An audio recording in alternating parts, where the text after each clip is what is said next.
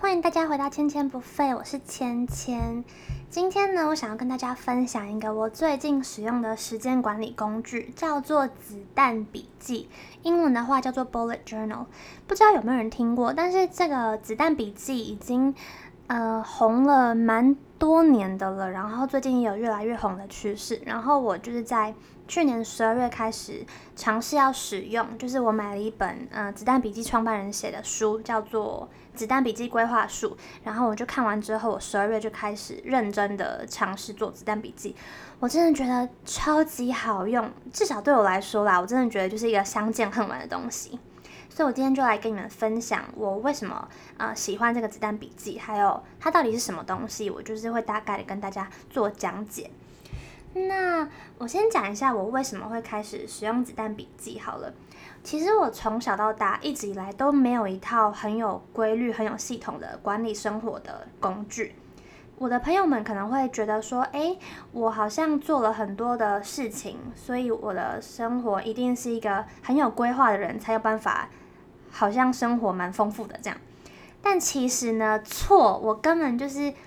没有规划的一个人。就这两件事情对我来说是没有办法画上等号的。我确实很喜欢做很多不同的事情，然后很喜欢把行程就是弄得很很满，然后让生活很丰富、很充实。这是我喜欢做事，因为我就是一个很贪心的人。可是呢，我其实一直以来都不是很会做规划。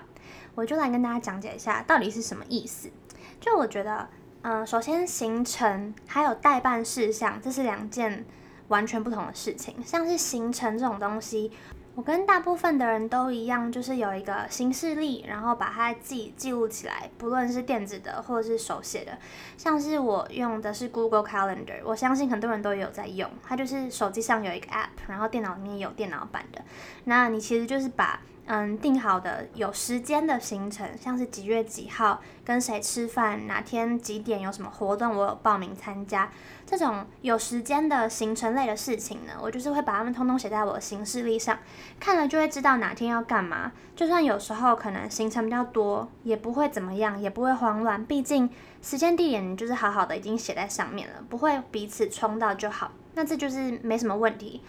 但我觉得最难、最麻烦的是待办事项。待办事项呢，它不像是行程这种，就是说，哦，你几点几分要要在哪里跟谁约，有有什么活动，那你就去就好了。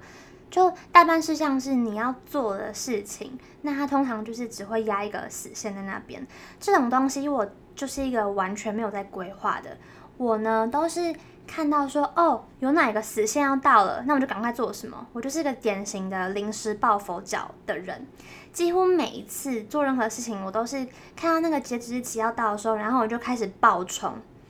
举几个例子好了，就像是如果我从小到大遇到考试，我通常都是等到最后一刻已经不能再等了，我才会开始念。就像是可能几乎都是在考试前一天，那因为要读东西很多嘛，所以我就会一整天不做任何其他事情，就把自己闭关，然后一天内死命的把它全部读完。那像这样都挤到最后一刻才读的话，就很难读完嘛，所以我就很常会读到前一天的半夜啊，或者直接读到隔天天亮，直接去考试。就是这是很常见的，对我来说，或者像是如果老师一个月之前就讲好说，哦，每个人在这个月底要交一份期末报告哦，那我几乎一定是截止日前一天才开始弄，然后花一整天十几个小时把明天报告挤出来，然后很长都是在截止前一分钟把那个东西 send 出去。就甚至连我之前可能嗯、去法国交换生的申请，或是这次的台大国企所的申请，我也都是在最后一天赶快去把那个东西挤出来，然后在最后一分钟的时候去把那个申请表送出去。这个恶习呢，就这样伴随我一生，直到我出社会后，我还是死性不改。大家可能之前有在我的节目里面听到我，我我都很爱赶我的公司的规定十点半以前要打卡上班，那我就一定会赶在十点三十分的五十九秒之前用跑的去逼掉那个卡，然后我觉得很有成就感哦，我就会觉得嗯，我的生命每分每秒都没有浪费呢。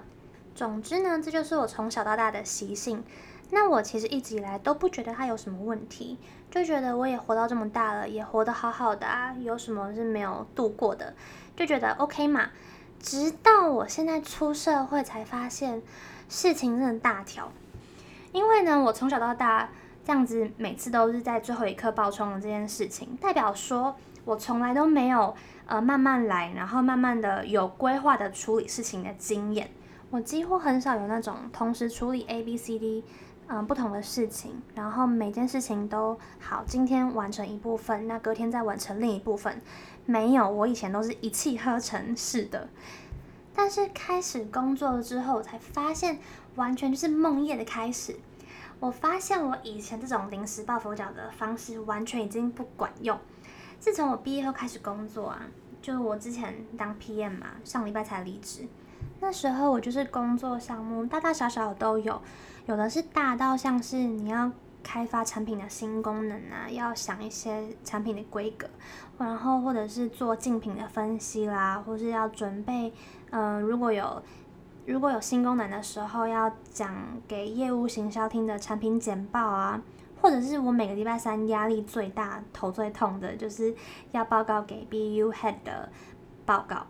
那这种比较大型的工作，绝对不是一天之内可以猛力完成的东西，应该就是都要好好的拆解，然后花比较多的时间才能完成的事情。那除了大型的工作之外，也会有比较小的东西要做，像是一定会有 email 要回嘛，会有使用者来信问产品相关的问题，然后也会有业务来问问题啊，或者是嗯、可能要常常跟各种各部门的人开会，像是 RD 啊。用工程师，或是 UI UX 的设计师啊，或是高层 stakeholder 等等等的很多开会，就是这份工作不可能一整天下来要做的事情只有一个，不可能，就是他一定会有很多很多事情都要做。那我就不能像以前当学生的时候一样，就是好，我今天哦有一个 deadline，那我把立刻把所有事情都排开，然后就闭关只做这件事情，就不可能这样做。就算真的闭关好了，那种大的工作内容也不可能在一天内做完。我看着那些源源不绝的代办事项，我就觉得我一定要好好找一个好的时间管理工具，然后来好好的管理先后顺序，不然我就会爆炸。我就开始尝试啦，像是我用过 Google Tasks 啦，然后 Google Calendar，然后 Asana、Trello，甚至还有用过 Excel，就是我自己去弄表格，还有呃用过真的是有手写过无印良品的手账，还有用闹钟记。闹钟这个我相信有跟我出去过的朋友应该。有一些经验，就是我有时候就是会突然闹钟就响了，然后大家就傻眼，想说是我睡觉时间到了吗？但不是，我其实就只是用闹钟来提醒我要做什么事情而已。总之，我就是用过各种各种的方法，那我用到现在就觉得子弹笔记真的是到现在来讲最好用的。我会听过子弹笔记，有点忘记是为什么，好像就真的是哪天听到有人在讲，然后我就上网看了，就发现诶，其实有蛮多教学影片在教人家用子弹笔记，我我就很好奇。那我那时候看那些教学影片的时候，其实我没什么感觉，没有觉得特别怎么样，但是却有很多人在用，所以我就觉得说好，那我去。买那个子弹笔记创始人 Ryan Carroll，他出了这本书，就是在完整的教我们怎么去运用子弹笔记，然后呃，它背后的缘由啊，整个机制啊，就是很完整。它整整那本书有三百五十页，内容超爆多。那我看完就觉得，哦，真的很值得一看。就是我有了解到很多那时候纯看教学影片的时候没有理解到的地方。那我看完书就觉得豁然开朗，那就知道一些背后的机制，知道说这样做可以带给我们什么好处啊。所以呢，我今天就会来跟你们分享一下我看完这本书，然后真的去从事他教你的方法，然后我现在实行到现在快两个月，觉得它哪里好用，然后为什么好用，就分享给大家。好，那我们就开始。首先，什么是子弹笔记呢？它就是一个。一本笔记，然后这本笔记它集合你这个人所有重要的东西为一体，像是它结合了你的计划表、你的日志、你的笔记，然后你的心得、你的所有待办事项清单，反正就是你需要的资讯，你几乎通通都可以放进去，通通集合在同同一个簿子里面。那为什么它叫做子弹笔记？这两个“子弹”这两个字的取名呢，就是为了反映这套系统的速度、跟它的效率、跟它的目的性，就是很言简意赅，然后很简单扼要，很快速又很精准的记录你需要知道的事情。要开始画子弹笔记，首先就是要有一本空白的本子，只要是空白的都行。那有那种比较好用的子弹笔记的规格，它就是背后会有那个一点一点的淡淡的灰色，就是让你在画的时候比较有一个 reference 可以画比较直的线。那写字也不会写一写就歪掉。好，那子弹笔记里面究竟有哪些重点要素是要画出来的呢？我就一一列举。第一个就是 key，K E Y，它中文就是符号的意思。这个符号的列表呢，就是你在翻开子弹笔之后，你第一个要画好的东西。这个符号列表，你要呃写出你之后你列的每一个事项。你到底要赋予它哪一种标点符号？它可以去代表它到底是什么意思？那子弹笔记的创办人他有自己设计好一套非常简单的符号规格，是大家可以直接拿来用的。当然，如果呃我们想要把它变成自己想要的符号也 OK，只要贯彻始终就没问题，自己看得懂就 OK。好，所以我现在讲的就是嗯。创办人他提出来的符号，那我也是用他所提出来这个符号，因为我觉得非常的简单，很也很好记。就例如说，一个点点代表一个未完成、要完成的待办事项。那如果把这个点点变成一个打叉，那就代表这个待办事项已经完成。那如果说这个待办事项已经呃没有要做了，你打算就把它取消掉。那你就把它整条划掉。那如果说这个待办事项它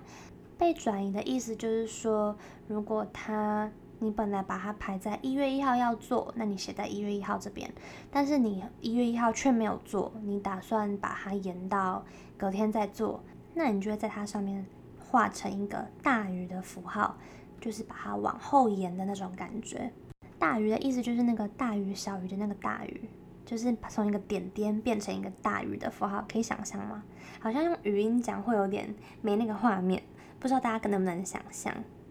但网络上如果去看人家子弹笔记的分享的话，就可以看到一些呃比较具象化的东西，可能之后去看会比较好记。那现在可以就先听我的呃 podcast，先听一个大概这样。好，接下去，那如果它是一个行程，就是那种。你可能几点要开会？你可能几点跟别人有约？这种行程 event 的东西，那就画一个三角形。那如果是一个心情啊、反思的话，你可能可以画一个爱心啊等等的。好，以上就是这个 key 的这个页面，你会先定义好每个符号代表的意义。那你之后在记录每一件事情的时候，你就知道要用哪一个符号去代表它。好，讲完第一个子弹笔记的重点要素了，就是一个贯彻始终的符号。然后你要持续的用这个符号的东西去记录你什么东西要完成，什么东西你确实也完成了，还有什么东西是被你转移、被你延后了。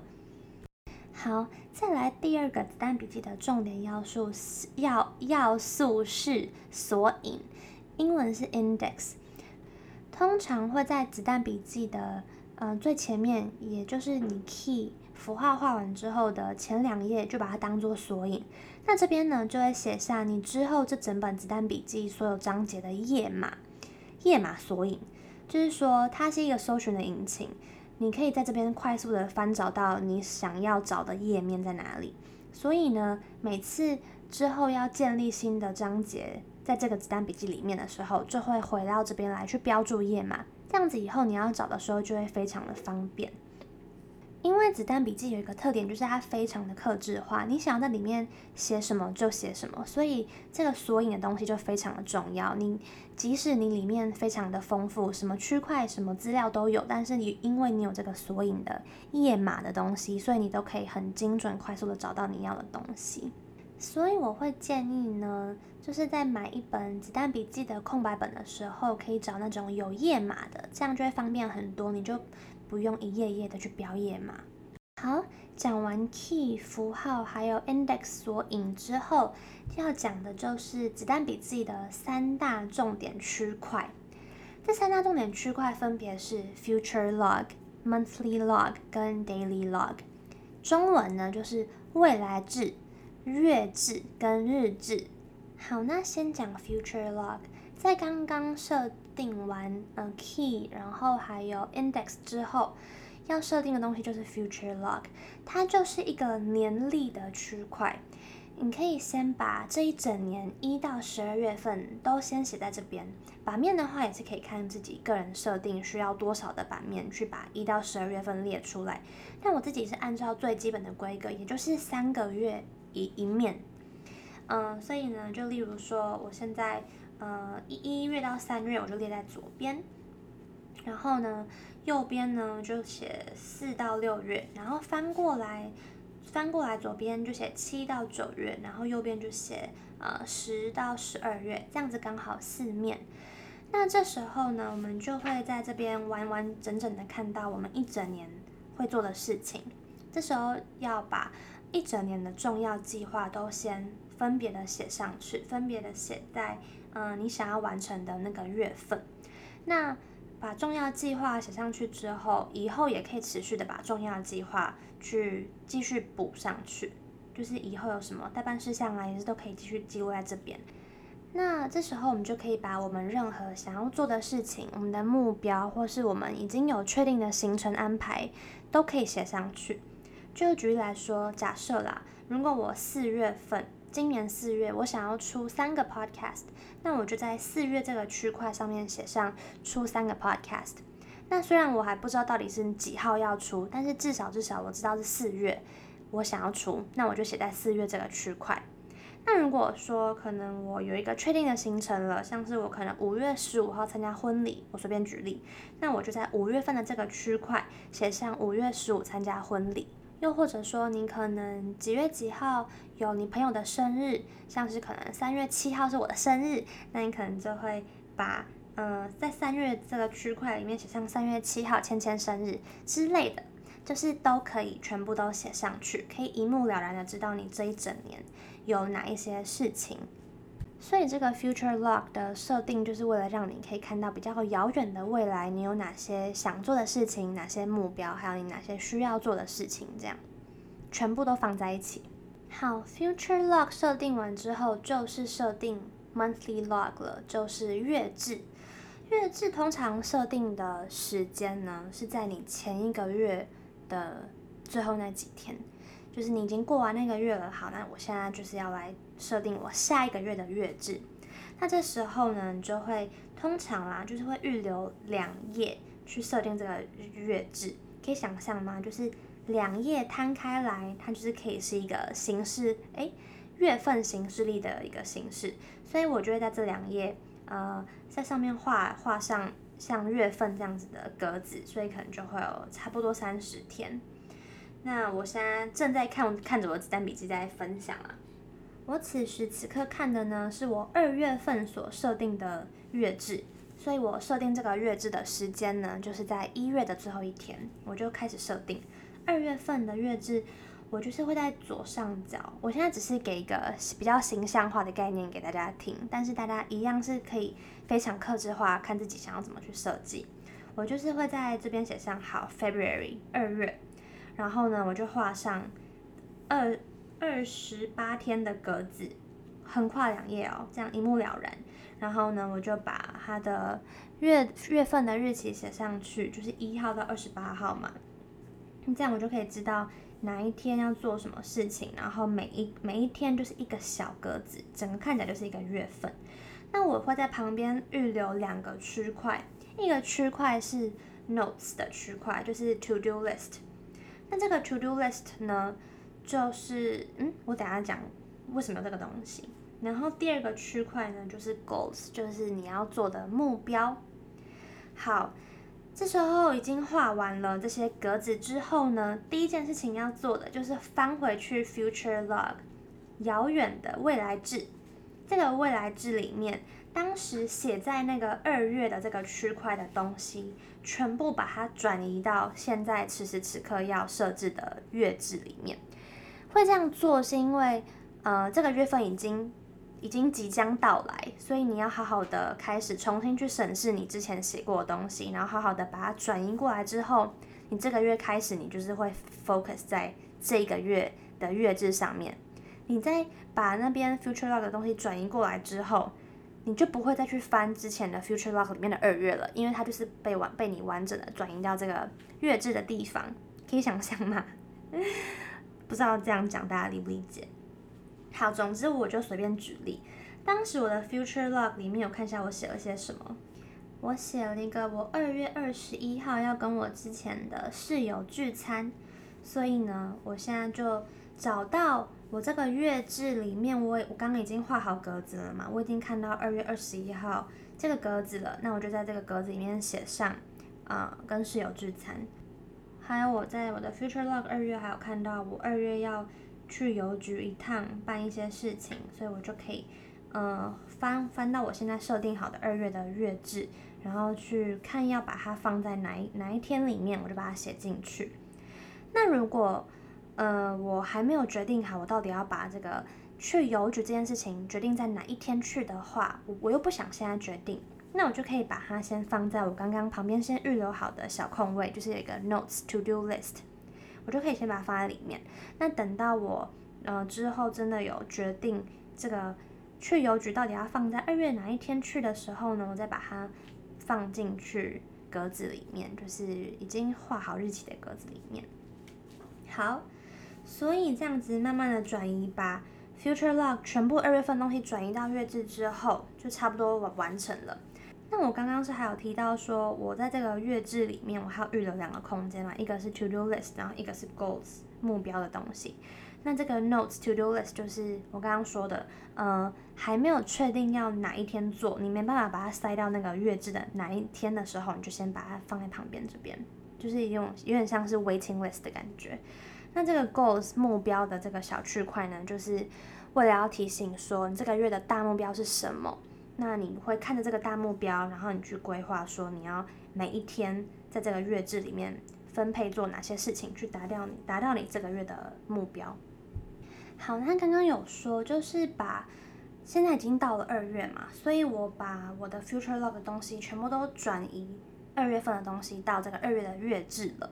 就代表说，呃，现在在二月份之后，如果有需要再增加什么样子的待办事项、什么行程的话，就直接在二月这边看就好了。就例如说，好，我今天录 podcast 的日期是二月五号。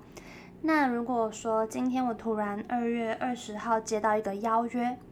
就说二月二十号吃饭，那我就直接在二月的二十号的这个小格子里面，这个月志里面去写上我二月二十号吃饭，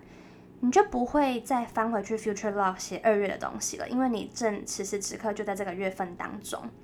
那什么时候会再回去翻到 future log 呢？就是在如果你现在是二月五号嘛。那你接受到的行程，你要写下来的行程是比二月再更晚的，就像可能是三月或是四月，甚至到八月、九月、十月的的事情，那你就要翻回去 future log 写。你会等到那个月份已经要到的，已经要到了，那你才会去把那个月份的 future log 的事情，去把它 set up 化成日月制，然后呢，才开始在那个月制里面，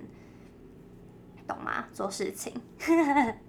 好，我没关系，我要继续了。我觉得我已经尽了我最大的努力，用音频的方式在介绍子弹笔记。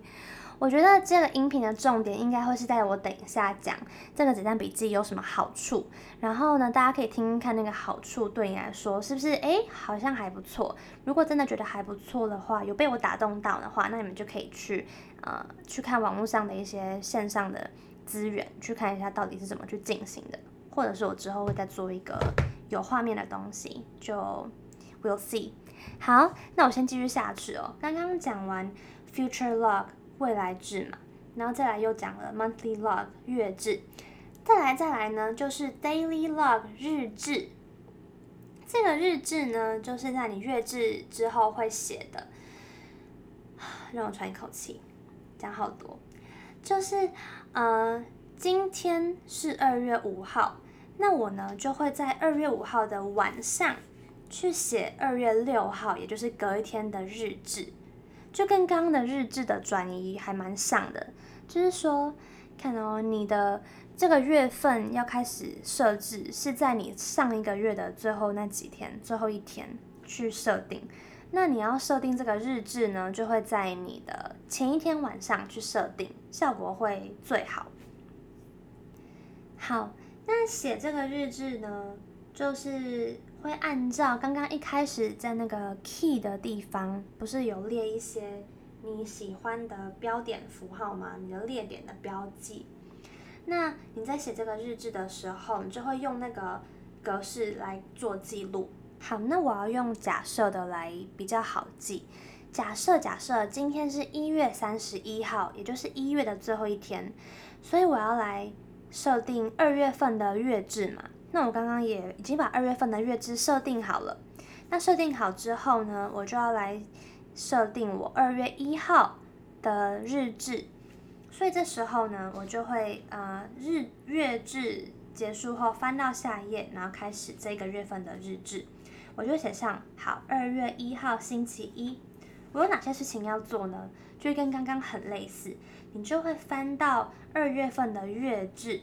去看到二月一号的格子里面有哪些事情，你就会开始做抄写的动作，抄开始做转移的动作。就像我这边可能写哦，面交跟大家约时间，所以我就会在我的二月一号的日志这边画一个点点，因为这是一个待办事项。就写，嗯，面交约时间。我还有一个，另外我还有一个待办事项是，嗯，那我还有一个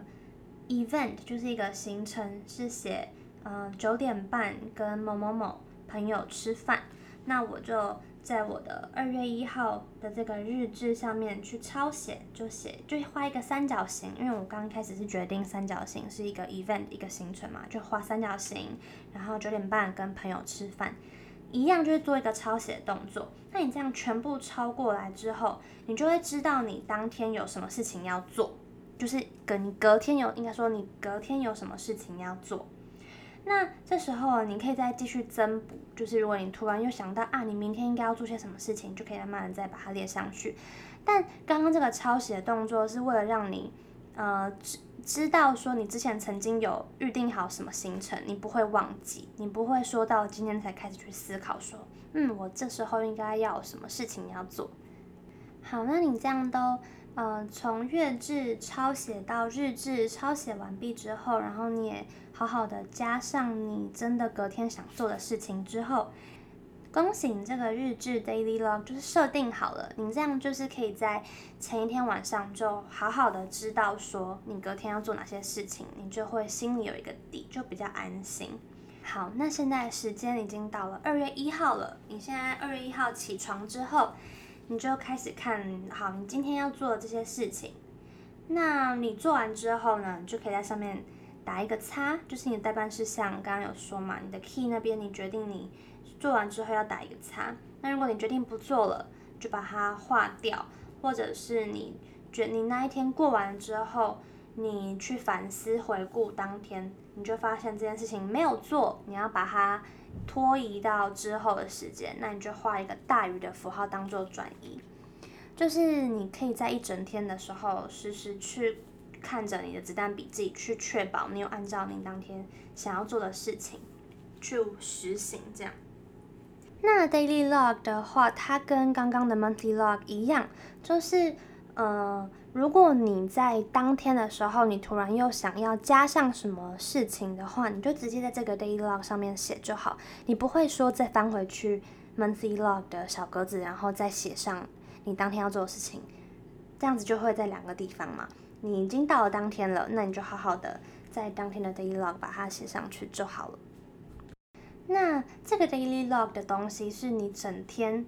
都会看的东西。就是你会实时的去确认说你到底什么事情做了，你什么事情，呃，决定要新增上去等等的。所以你每天晚上的时候呢，会有一个很重要的回顾反思的时间。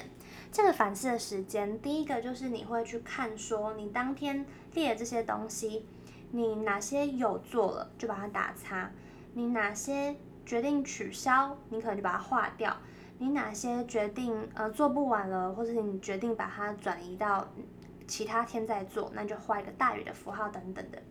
那这时候呢，你就可以很清楚的知道你到底有多掌握你的呃行程，你的人生这样。那在晚上做完这个回顾之后，你也会开始去写隔天的 daily log，隔天的日志。这时候你一样就是会再重复做一样事情，你就是会翻到之前的月志里面，然后你去看到隔天的那个格子里面你有哪些事情要做，然后你就把它抄写到你的日志里面，然后就做一样的事情，这样。那。还有就是你的心得也会在这个地方出现，就是你可能当天有什么样子的心得啊，你有什么